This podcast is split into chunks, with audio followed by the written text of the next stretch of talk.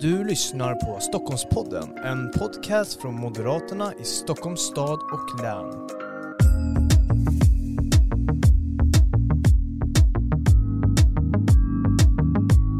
Varmt välkommen till ännu ett avsnitt av Stockholmspodden, en podcast från Moderaterna i Stockholms stad och län där vi pratar aktuell politik med våra främsta företrädare men också med, med andra experter från olika positioner i, i samhället. Men idag ska vi prata om någonting väldigt aktuellt. Det är nämligen så att vi ska prata om det, det budgetförslag som presenterades igår från Moderaterna, Sverigedemokraterna och Kristdemokraterna. Vi ska också beröra den regeringsdramatik som eh, försiggår just nu eh, och sen också ska vi ju såklart prata lite om nästa val. Det är ju ett val nästa år som är mycket, mycket viktigt. Men eh, för att starta det här så ska vi såklart välkomna våra gäster för idag. Det är Erik Ottosson, riksdagsledamot. Tack så mycket. Ja, varmt välkommen. Josefin Malmqvist, också riksdagsledamot. Tack snälla.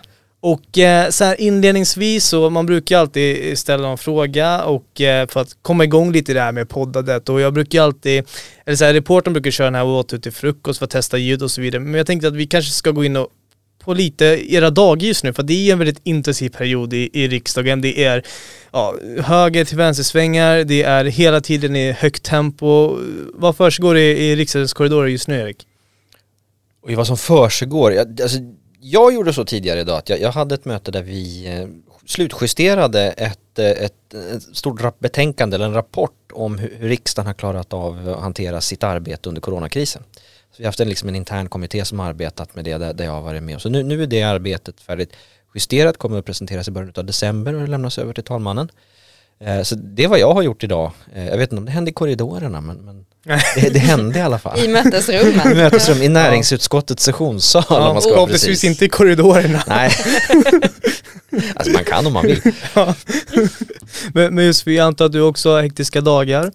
Det är väldigt hektiska dagar just nu, visst är det så. Jag menar, just nu pågår ju, om inte annat, så förhandlingar om just budgeten i finansutskottet och utöver det så märker vi ju av att nu har Ehm, ja, coronarestriktioner lättat så att det är bråda dagar. Jag turnerar runt för att hålla föredrag och delta i panelsamtal och, och allt eh, sådant eh, mellan medieframträdanden och annat. Så det är full fart både i huset och utanför kan vi väl konstatera. Ja, det är otroligt kul i alla fall att de här restriktionerna har släppts så att ni ja, får träffas och det verkligen går på högvarv hela tiden igen.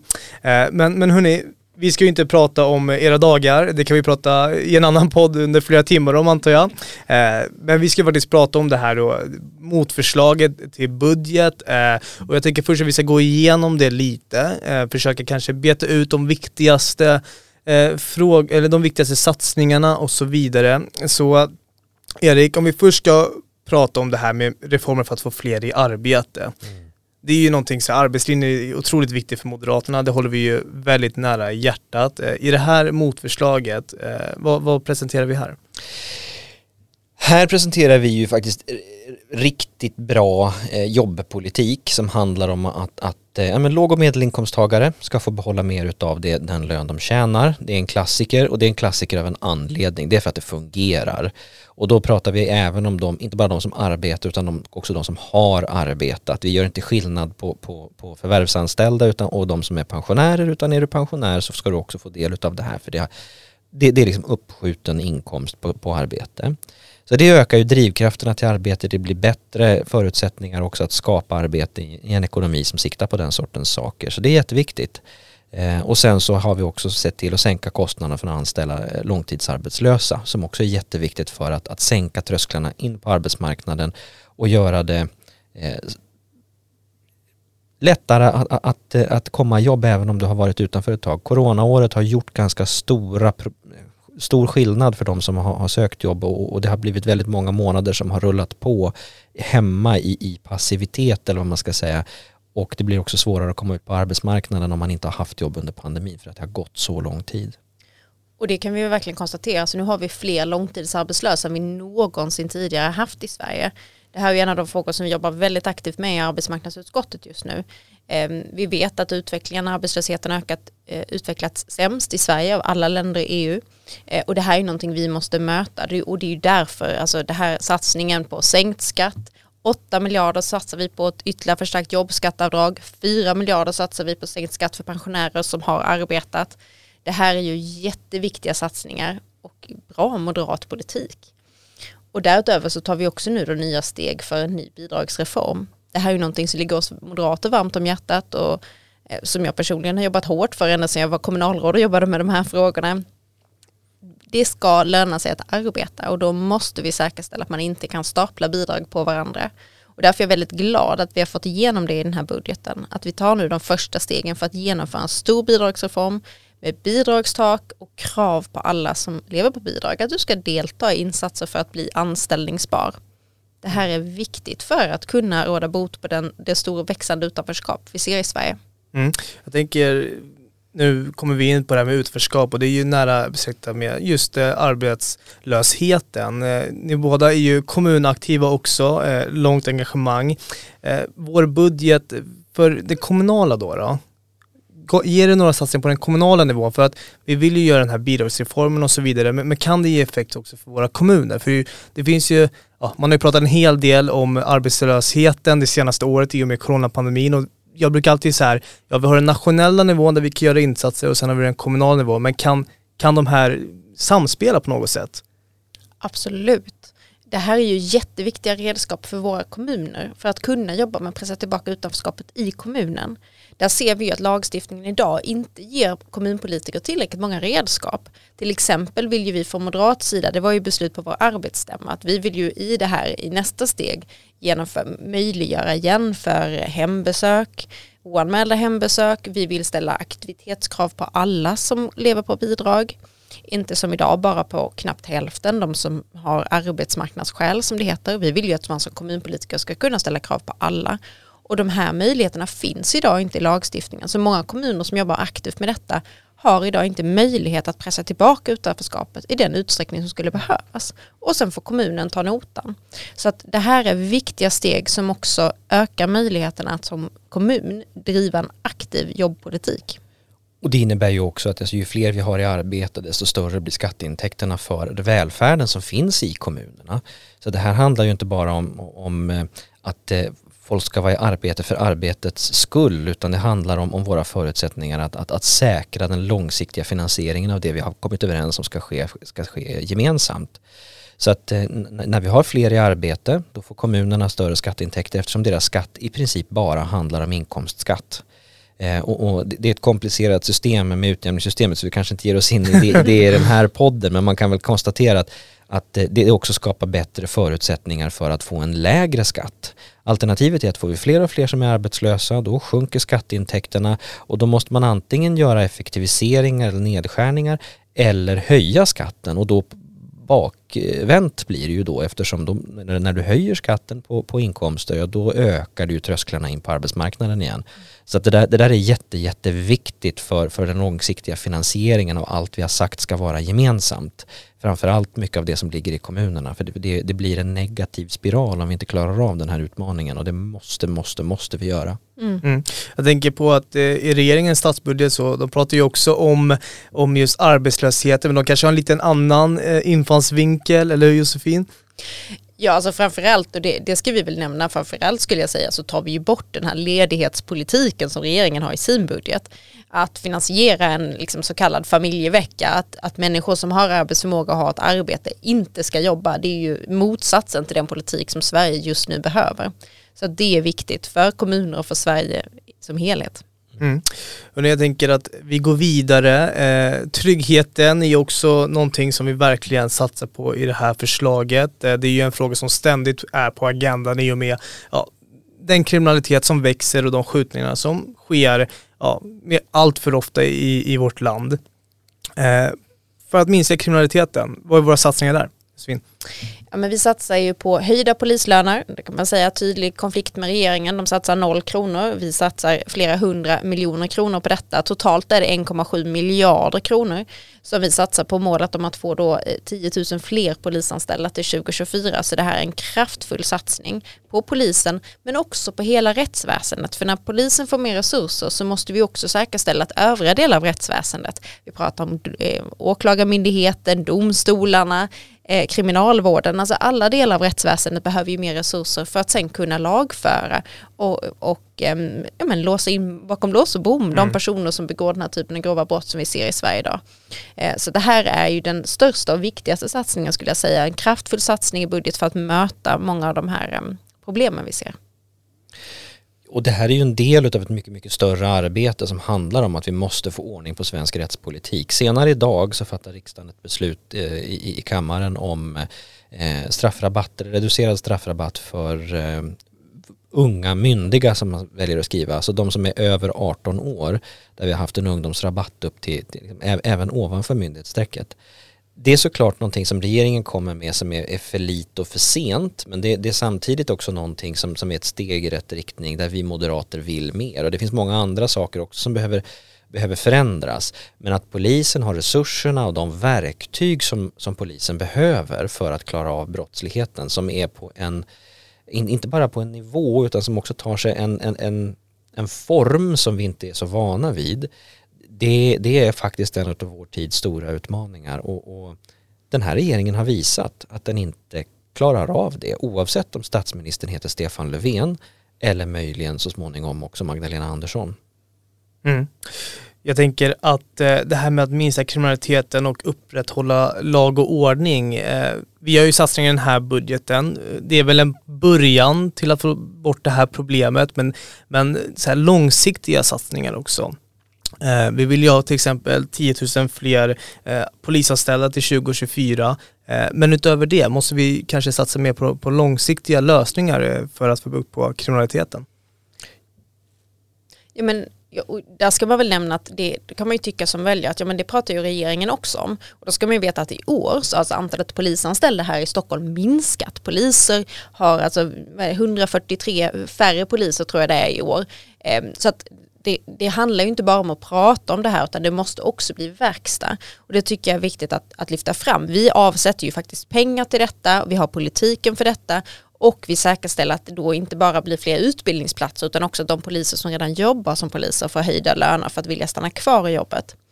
Sen eh, så är du inne på ett jätteviktigt spår här för det handlar också såklart om förebyggande arbete. Vi satsar ska säga också på ytterligare utredningsresurser, det handlar om Nationellt forensiskt center, det handlar om fler övervakningskameror, alltså här finns ju massor med bra politik i den här budgeten.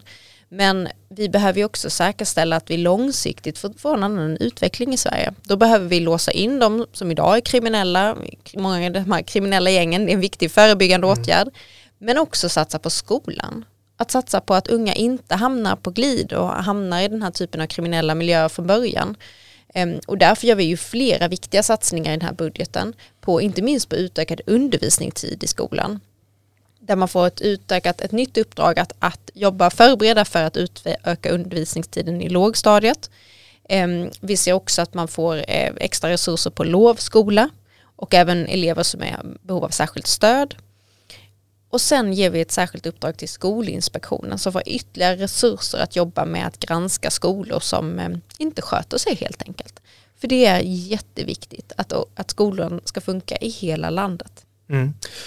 Och det, det, är ju för att alltså, när jag möter alltså, ungdomar som bor i, i områden med, med särskilt stora utmaningar, där, där kriminaliteten är högre, där de, antalet som faktiskt lämnar skolan med godkända betyg är lägre, anledningen till att allt det här som Josefin beskriver är viktigt, det handlar ju om att skapa hopp om framtiden.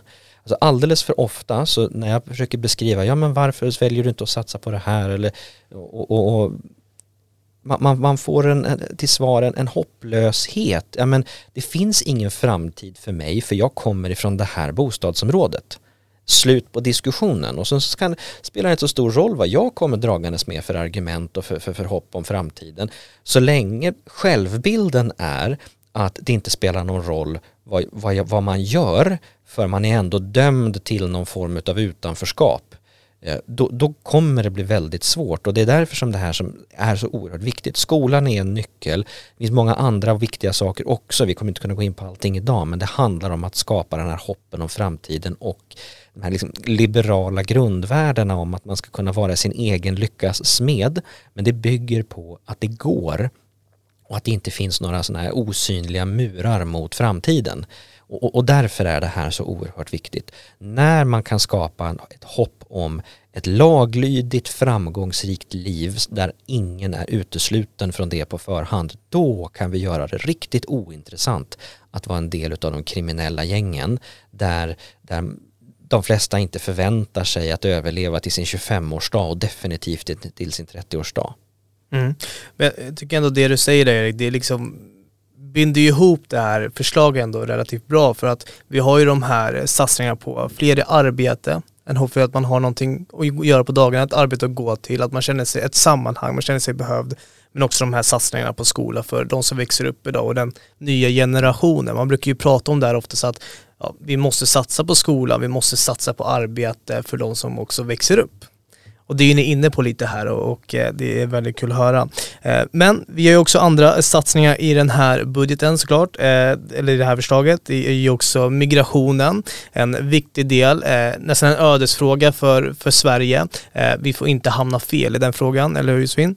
Nej men så är det absolut. Och där, där handlar det om att säkerställa att, att de som, vi behöver en restriktiv migrationspolitik för att vi måste mäkta med att integrera de som har kommit till Sverige.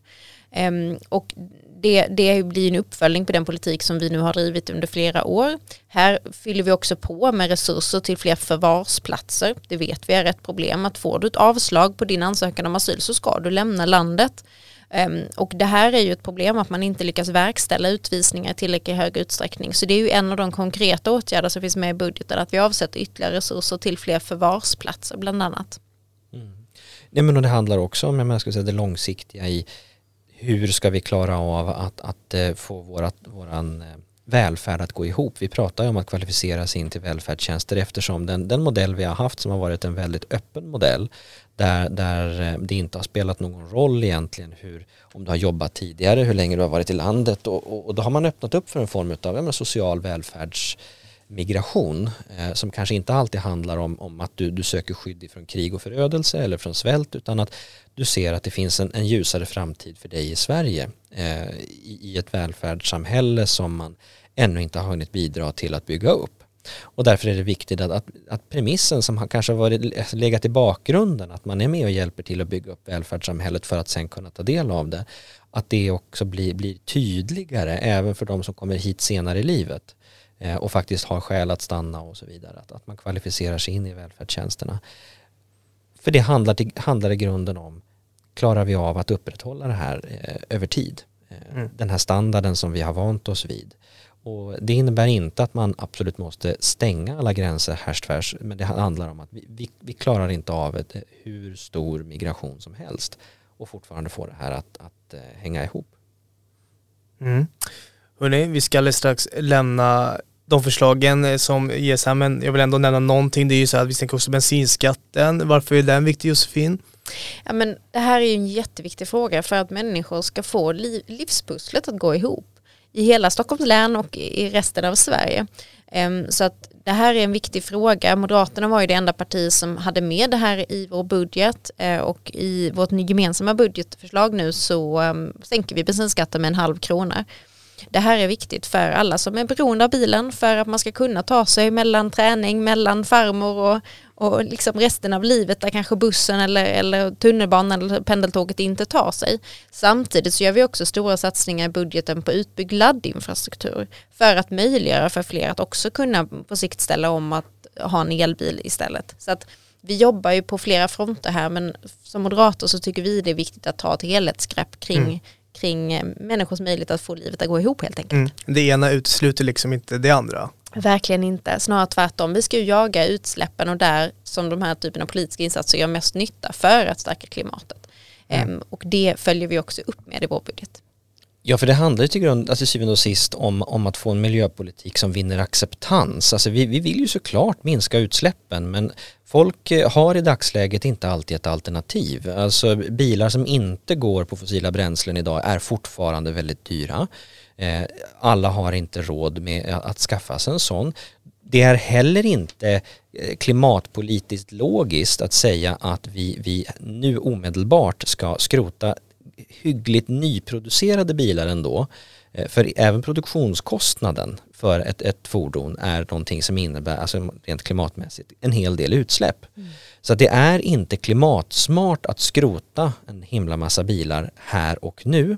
Och då måste man ställa sig frågan, hur ska vi göra den här övergången? Är det bara genom att, att trycka till genom bränslepriset, de som väljer att, att eh, eller är tvungna att använda sig av bilen i, i, att få sin vardag att gå ihop, kanske till och med kunna ta sig till jobbet. Vi värdesätter ju jobb väldigt högt i, i, i vår politik och det, det, gör de flesta, inte alla. Eh, eller, eller, är, eller är det också så att vi måste inse vad är möjligt just nu och vi kanske måste skapa förutsättningar för omställningen innan vi väljer att trycka till alldeles för hårt på de mm. som, som frivilligt eller inte, framförallt kanske inte, inte hänger med att, att, att skaffa sig ett elfordon. Mm. Hörrni, det var lite om eh, det budgetförslaget som nu har presenterats eh, och eh, det har ju presenterats i en tid där det är ju ett väldigt komplicerat politiskt läge eller man kan nästan säga att det har varit under den hela mandatperioden om man, om man ska vara, vara ärlig. Men, men just nu så har det inte blivit bättre utan det är fortfarande väldigt, väldigt komplicerat och eh, det som är nytt den här gången måste man ju ändå säga det är ju att man man lägger det här förslaget tillsammans med Kristdemokraterna och då också Sverigedemokraterna. Eh, man har enats om det här motförslaget. Lite kort bara, varför just nu eh, väljer man att enas med Sverigedemokraterna? Jag tror att det handlar om att vi, vi har sagt att vi, vi, vi kan prata med alla. Och Sverigedemokraterna de har varit villiga att prata med oss om, om en rad olika sakfrågor där vi delar varandras uppfattningar. Vi har visat att vi klarar av att, att eh, diskutera riktig skarp politik. Vi klarar av att lägga fram ett gemensamt budgetförslag och eh, det är ett, ett, budgetförslag som innebär många viktiga satsningar för Sverige och ett vägval för Sverige. Det blir tydligt för väljarna vad man har att välja på. Jag tycker också det är ett styrkebesked att vi visar att vi, vi eh, har förmågan att samla tillräckligt många mandat i riksdagen för att på riktigt lägga fram ett seriöst förslag som kan gå igenom riksdagens kammare. Alltså som det ser ut just nu så kommer finansutskottet att justera sitt, liksom betänkande, låsa allting imorgon förmiddag, alltså imorgon torsdag. Och efter det så går det inte att ändra någonting i, i, i budgeten och sen ska det gå till omröstning nästa vecka. Om då inte regeringspartierna, Vänsterpartiet och Centerpartiet stöttar regeringens budget så är vårt förslag det största förslaget. Och, och det, det, tycker jag tar död på alla sådana här diskussioner inför valet om att kommer de verkligen kunna hantera det här tillsammans? Eh, hur, hur stabilt är det här eventuella regeringsalternativet och så vidare. Vi har visat att vi, vi har redan i opposition kraften att klara av att skapa en seriös budget för Sveriges bästa som också kan gå igenom riksdagen. Det är mer än vad sittande regering faktiskt har lyckats med. Mm. Josefin, eh, kommer budgeten gå igenom? Om vi bara säger ja eller nej, vad tror du? Alltså det är motförslag då? då? Vi får se, jag har fått fråga om en tjänstgörare. Det är, finansutskottet är på måndag mm. där de nu väntas justera det här. Ja, vi får väl se. Ja. De verkar ha uh, nya besked här, vi får väl se. Um, vi håller tummarna för det uh, och vi jobbar ju för det. Jag menar, vi, och det tycker jag är viktigt att säga, alltså, vi har ju gått till val som moderater. Vi har lovat våra väljare att driva så mycket moderat politik det bara går. Det är ju vårt uppdrag. Och vi samlar de politiska partier som liksom, är villiga att samarbeta och få igenom så mycket av vår politik som möjligt. Det här är en riktigt bra budget med väldigt mycket moderat politik som vi nu har möjlighet att få igenom. Och jag upplever på, på de här reaktionerna som har varit det senaste dygnet att det är ganska odramatiskt. Alltså jag upplever att det politiska klimatet just nu, man konstaterar att himlen föll inte ner. Vi mm. får igenom vår politik. Jag tycker också att det är värt att i det här lyfta fram att vi har ju dessutom fått igenom en satsning på att stärka enskildas fri och rättigheter. Vi har ett satsning på domstolarnas oberoende, 10 miljoner kronor. Alltså det här är viktig politik kritik ehm, och en hel del av den svartmålning som bedrivs från andra, vårt motståndarläger tycker jag vi visar i den här budgeten att det stämmer inte. Eh, och jag hoppas ju att eh, även de centerpartister som många av de liberalt sinnade ser att den här, det här är en bra budget för Sverige. Här stärker vi arbetslinjen, vi satsar på att återupprätta tryggheten och jag hoppas att de faktiskt eh, tar sitt förnuft till fånga och inser att det här är den budget de borde släppa fram även om de inte själva är beredda att rösta för den. Mm. Det här är ju den sista höstbudgeten innan valet nästa år. Eh, och man har ju resonerat en del eh, så här, strategiskt som man ska sitta och vara, leka strateg. Eh, är det bäst om det blir en moderatledd budget som går igenom eller är det bättre att Magdalena Andersson får sin budget igenom eh, och så vidare? Vad skulle du säga Erik?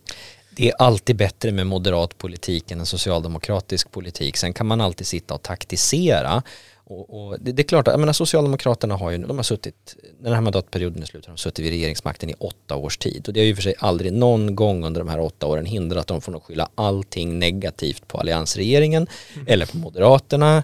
Och, och, det är det som att de liksom inte ens har, har klivit in i regeringskansliet och fått ta ansvar för någonting. Så det är klart att får vi igenom vår budget så kommer de skylla allting som är negativt i samhället på oss och den budgeten.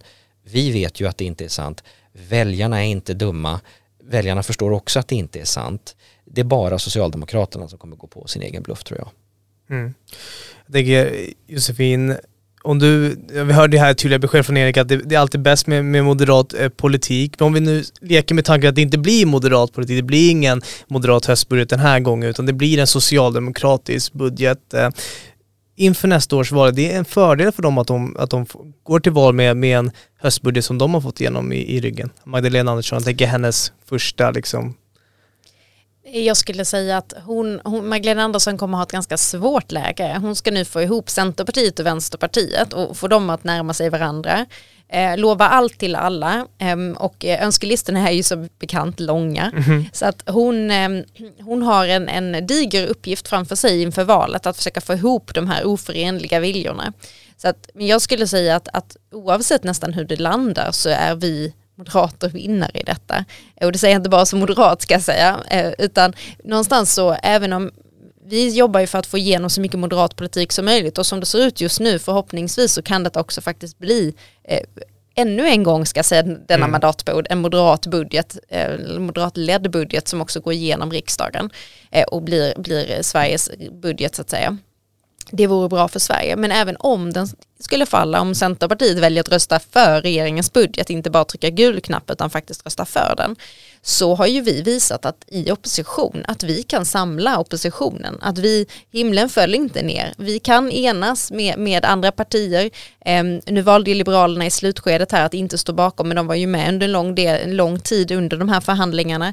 Eh, vi visar att vi kan samla oppositionen och ehm, få igenom väldigt mycket bra politik. Det har vi i ryggen inför den valrörelse som vi nu står inför, inför nästa år. Och det tycker jag är ett starkt besked till väljarna. Ja, för det, det, visar ju att vill man ha ett stabilt läge i svensk politik så finns det bara ett alternativ som kan ge det stabila läget. Det är eh, Moderaterna som leder ett sådant alternativ. Eh, får vi väljarnas stöd så att vi också kan bilda regering då har vi visat att vi kan också leverera en, en, en, budget och att det inte varje gång det ska fattas beslut om en budget är en nagelbitare. Hur kommer det att bli? Det kan all, alltså, ett, ett sånt regeringsalternativ kan aldrig skapa långsiktiga förutsättningar för någonting. Och om det är någonting vi vet så är det att politik handlar om långsiktighet och att se till att det fungerar liksom, över tid. De kan inte leverera det, det har de visat under de här åtta åren. Utan det, det är för att de, de de har ett regeringsunderlag eller försöker skaffa sig ett regeringsunderlag som i grunden har helt oförenliga ståndpunkter. Vänsterpartiet och Centerpartiet, de hör inte ihop. Så enkelt är det. Och det, det går inte att bygga någonting stabilt på ett sådant regeringsunderlag. Och samtidigt så har vi visat vilka skickliga företrädare vi har ytterst i Elisabeth Svantesson men också i vår budgetchef skulle jag vilja lyfta fram i det här sammanhanget Johan Pacamonti eh, som ju faktiskt har utan att ha ett helt finansdepartement i ryggen nu eh, eventuellt då ännu en gång lyckats skriva eh, en budget som faktiskt blir Sveriges rikes budget. Det tycker jag också är värd all eloge och det visar ju också på vilka skickliga företrädare och tjänstemän vi har inom Moderaterna. Det ingjuter också ett mm. trovärdighet. Mm inför eh, kommande regeringsskifte. Mm. Nu, tror ni att, eh, att Magdalena Andersson som ny, det här är ändå hennes viktigaste vecka eller månad som, som eh, som politiker helt enkelt. Tror ni ändå att hon kanske kan få ihop vänstern och, och centern? För jag menar Centern vill ju ändå hålla Sverigedemokraterna, de, de lever ju egentligen på att hålla Sverigedemokraterna utanför bilden. skulle de inte kunna göra den uppoffringen och rösta för den här statsbudgeten? Va, vad tror ni? Jag tror att det är lite skillnad, för alltså, nu blir det lite så här tekniskt, men för att hon ska bli statsminister så räcker det med att de avstår. i omröstningen. Men för att hon ska få igenom sin budget måste de aktivt rösta ja. Och det är en ganska så stor mental barriär däremellan. Eh, och jag, ja, det, det, ska bli väldigt, väldigt intressant att se hur de löser det här och om de löser det, hur Centerpartiet ska förklara det för sina väljare som, som eh, nog i grunden förväntar sig en mer liberal politik än, än vad Socialdemokraterna och Miljöpartiet har lagt fram i den här budgeten. Så det, det, det blir en väldigt svår eh, retorisk övning för henne tror jag. Mm. Och eh, hur kommer det här påverka då henne då inför valet 2022? Eh, vi säger att hon inte skulle klara av det. Erik, vi, le vi leker med din tanke att hon, att hon inte klarar av det här nu Eh, inför 2022. Kan det vara så att hon ändå får med sig kanske ja, men, fler väljare? För man har ju sett den här flykten från Socialdemokraterna till andra olika partier. Men jag tänker att nu om hon inte får igenom sin budget, att man på något sätt kraftsamlar kring Magdalena Andersson. För jag menar, det är ändå lite skillnad när det inte är Stefan Löfven som ändå har varit statsminister under sju år. Vad, vad tror du Josefin? Jo, men jag tror att vi kommer se en ny socialdemokrati med Magdalena Andersson. Jag tror att de kommer att försöka distansera sig från de misslyckanden som man nu har i ryggen de här två mandatperioderna. Ehm, men det är ju i vanlig så att säga, socialdemokratisk ohederlig anda. Jag menar Magdalena Andersson har ju varit finansminister under dessa år, är ju i allra högsta grad ytterst liksom, ansvarig för den politik som man har bedrivit. Och det blir ju vårt uppdrag att tydliggöra för väljarna att oavsett vad man nu lovar, guld och gröna skogar, att man nu ska lova ny inriktning, så är ju det här de facto det man har gjort de här gångna två mandatperioderna. Så att eh, jag tror att vi kommer få se en annan retorik. Jag tror att vi kommer se en annan prioritering på brottsväsende mm. eh, och den här typen av frågor som vi vet är absolut i väljarnas topp just nu. Eh, men hennes trovärdighet i de här frågorna skulle jag säga är ytterst begränsad för det är en sak att lova, det är en annan sak att leverera och det har de inte gjort under de här två mandatperioderna. Det är inte, hon är ju inte bara ansvarig, hon är ju faktiskt är faktiskt en av de som har utformat det här misslyckandet som vi liksom ser. Eh, jag kanske inte skulle kalla det för att vi ser en ny socialdemokrati. Vi kanske ser ett, en, en, eh, en, de försöker sätta en ny bild av socialdemokratin. För jag tror att det kommer vara mångt och mycket samma personer som, som kommer att göra mångt och mycket samma saker.